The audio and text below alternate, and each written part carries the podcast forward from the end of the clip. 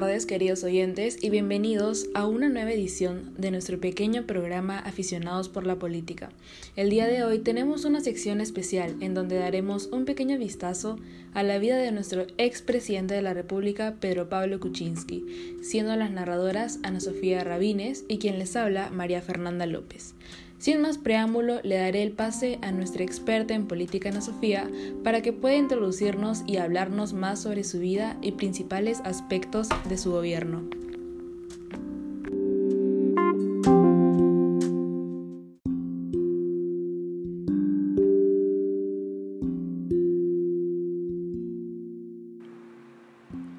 Muchas gracias María Fernanda por el pase.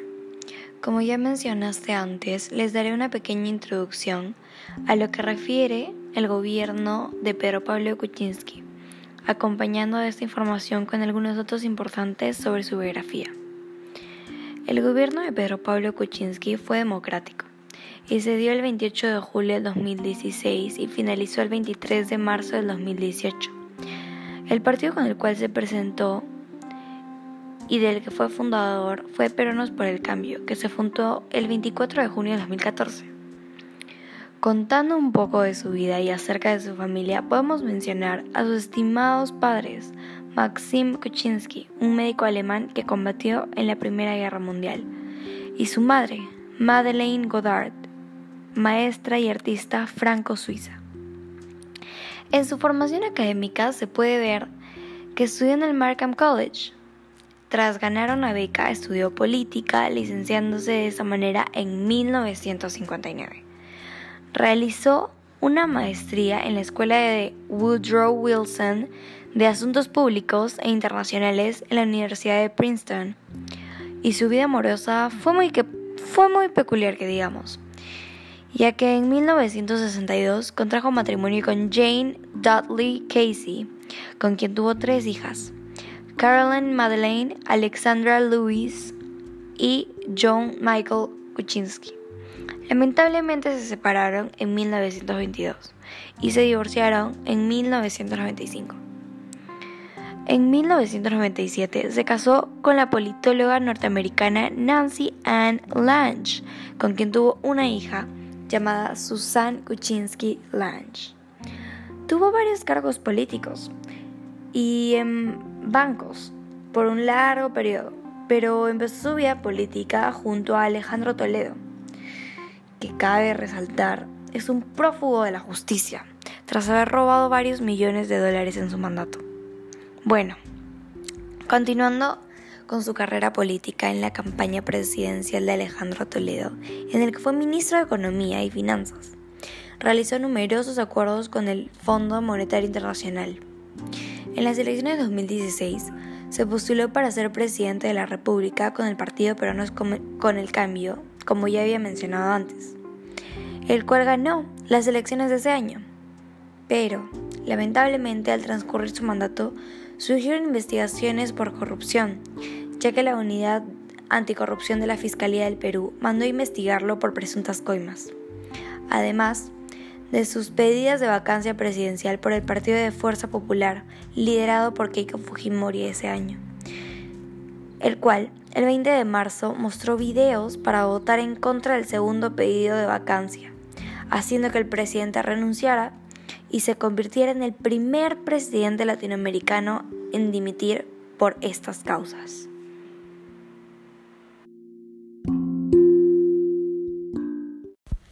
Por otro lado, las relaciones internacionales se apreciaron claramente debido a las constantes visitas, como la visita oficial del presidente a China en el año 2016, en el cual se reunió con el presidente Xi Jinping, con autoridades del sector público, empresarial y comercial de dicho país.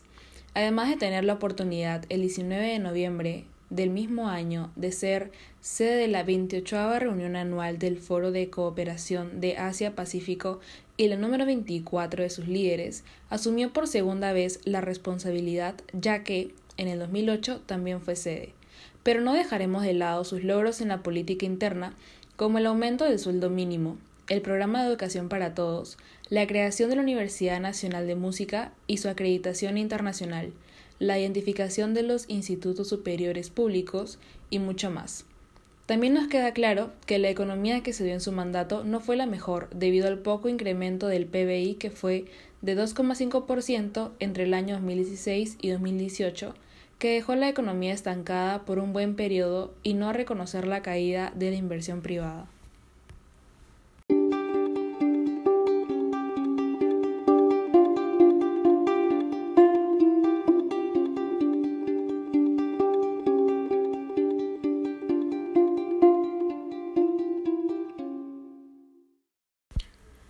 Retomando con nuestra pequeña sección, ha llegado el momento de hablar sobre los aspectos sociales que se vivieron durante su gobierno.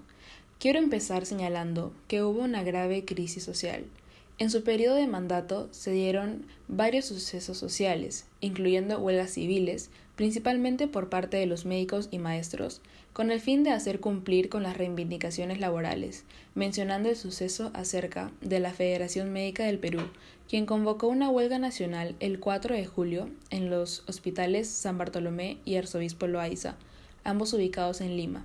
La intención de estos plantones fue el aumento salarial, las mejoras de las estructuras hospitalarias, suministrar por insumos a dichas unidades y exigir la destitución de la ministra de Salud, Patricia García.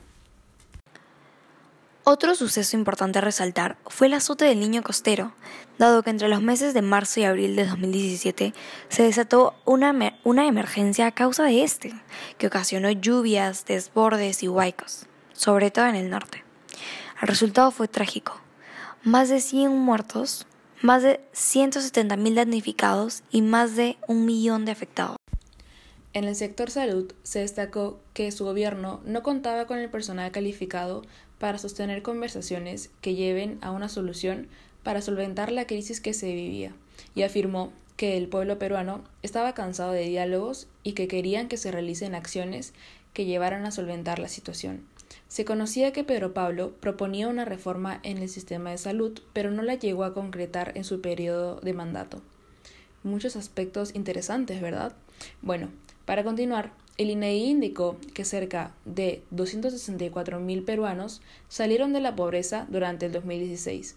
En el informe técnico Evolución de la Pobreza Monetaria 2007-2016, se estima que en los últimos 10 años la pobreza se redujo en 28,4%, mientras que solo disminuyó 7,1% durante el último quincenio.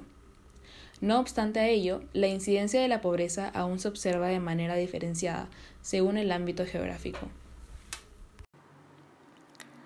Se ha visto en el Perú muchos casos de desigualdad social, pero ¿cómo se vio afectada esto en su gobierno? La Organización Humanitaria Internacional Oxfam, en su índice de avances contra la desigualdad, mostró las dificultades que tienen los peruanos para acceder a derechos como educación, salud y derechos laborales, entre otros. La brecha de desigualdad en el país está aún latente y según Oxfam está estancada por la desaceleración económica. Los impactos de la naturaleza que ha sufrido el país con el niño costero han reflejado las grandes brechas de desigualdad que aún tiene el país y la precariedad en la que viven muchos peruanos.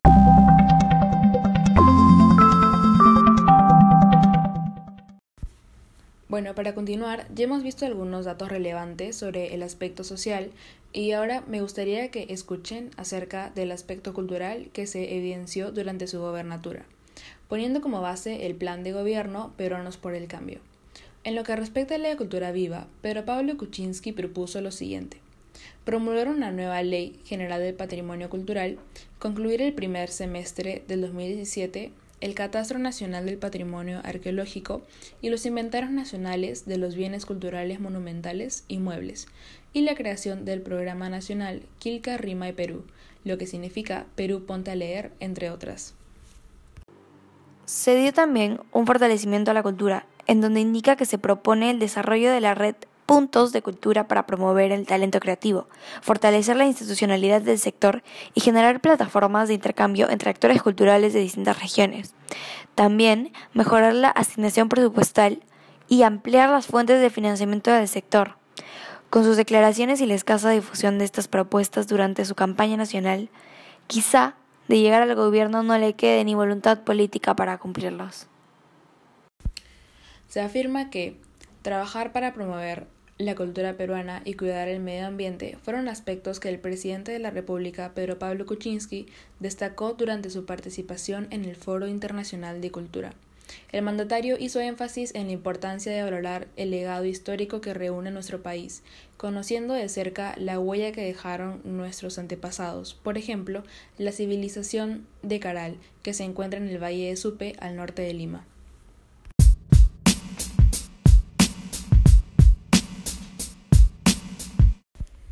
Ahora me gustaría continuar mencionándoles algunas de sus obras principales que realizó a lo largo de su gobierno, especializándome en la educación y el Centro de Emergencia para la Mujer.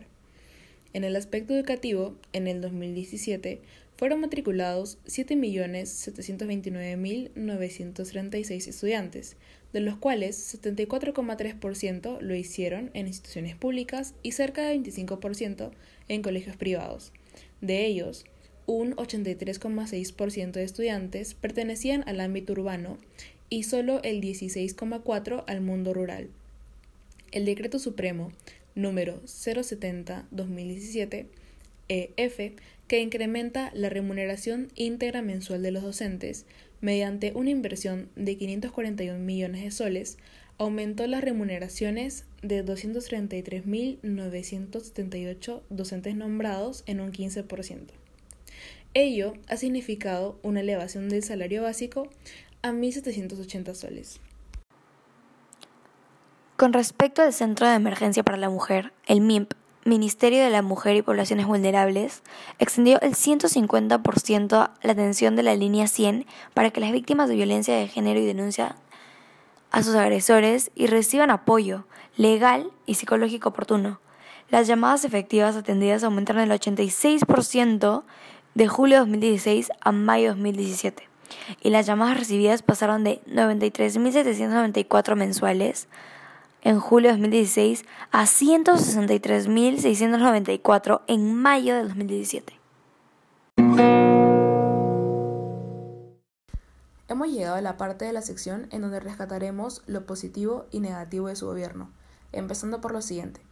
Cabe destacar que entre los ejes principales que abordó el gobierno en sus primeros 100 días se encuentran oportunidades e inversión social, seguridad ciudadana y lucha contra la corrupción, formalización y reactivación económica, así como la cercanía del Estado hacia el ciudadano. Se destacó el buen trabajo de su gabinete y el camino optimista que podría seguir recorriendo. Se destaca también la cercanía de Kuczynski con el cristianismo, esta consagración es un paso para reconocer el gran aporte del cristianismo a la historia y la formación del Perú, tal y como la conocemos en la actualidad. La mayor parte de los peruanos son cristianos, y este es el gran vínculo que nos une, junto con el idioma. PPK reconoce, con esta consagración, el aporte del cristianismo a la sociedad peruana y su lugar como lazo de síntesis para todos los peruanos. Es positivo que el presidente ponga en valor todo lo que nos une y combata lo que nos separa, indicó Santibáñez. Podría considerarse que su gobierno tuvo grandes aspectos negativos, siendo entre ellos, según el analista Miguel Santillana, la gestión del mandatario no ve un norte claro para sacar adelante al país. No hay un gabinete afianzado. Está por verse todo lo que prometió. De repente ofreció más de lo que pudo. Y hasta ahora no ha tenido los pantalones para decir la verdad. Tal como Humala lo dijo, a inicios de su gestión, declaró. PPK debió alertar cómo recibió el país para señalar que pudo o no hacer. Por su parte, el analista Martín Santibáñez sostuvo que el mandatario tiene varios aspectos negativos, entre lo que destaca la improvisación, la permanencia del humanismo supérstite y la prolongación del poder de algunos viceministros. Recientemente, la prepotencia con que cierto sector del gobierno está tratando a una oposición que ha tenido la mano en las facultades delegadas y en otros temas de relevancia nacional. Si a un gesto de colaboración se responde con el discurso electoral radical que caracteriza a PPK, vamos por muy mal camino, indicó. Antes de darle el pase a nuestra especialista para que nos pueda hacer la conclusión final de esta pequeña sección del programa, quería invitarlos a escuchar un poco más acerca de su permanencia, cambio y continuidad. El gobierno de PPK tiene una continuidad a través de nuestro actual presidente de la República, Martín Vizcarra. La segunda vicepresidenta, Mercedes Arauz, reiteró que al expresidente Pedro Pablo Kuczynski no lo dejaron trabajar. El gobierno del Partido Peruanos por el Cambio prosigue gracias a Martín Vizcarra, quien asumió como jefe de Estado siendo primer vicepresidente tras la renuncia de Kuczynski. Espero que conozcamos su nuevo plan de trabajo que tiene, que está basado en lo que fue el plan de gobierno de Peruanos por el Cambio, PPK, porque es el gobierno de Peruanos por el Cambio que tiene una continuidad a través de Martín Vizcarra, indicó Mercedes Arauz. Como dato resaltante, en nuestra actualidad, Pedro Pablo Kuczynski es investigado por corrupción de funcionarios y lavado de activos vinculados a dos proyectos concesionados de Odebrecht.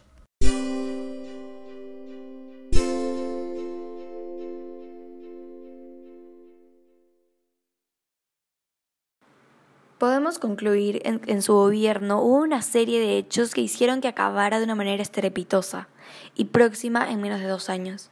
Cuando Pedro Pablo Kuczynski entró al Palacio de Gobierno en julio de 2016, las expectativas de algunos peruanos eran altas. Sin embargo, en menos de 20 meses, después de haber asumido la dirección del país, el Congreso de Perú aprobó el viernes su renuncia tras un escándalo de corrupción y supuesta compra de votos. Antes de que se desatara el caos político, algunos hablaban de Kuczynski, como un tecnócrata que mejoraría la economía y que además había reunido a un gabinete con profesionales especialmente capacitados. Respecto a los Kenji videos, las bancadas de izquierda pidieron nuevamente la solicitud de vacancia en marzo. Los videos que difundió el martes la bancada de Fuerza Popular liderada por Keiko Fujimori revelan supuestos intentos de comprar votos en el Congreso para evitar la destitución de PPK en diciembre. Así se selló su caída. PPK renunció el miércoles y el viernes el Congreso aceptó su renuncia el año 2018.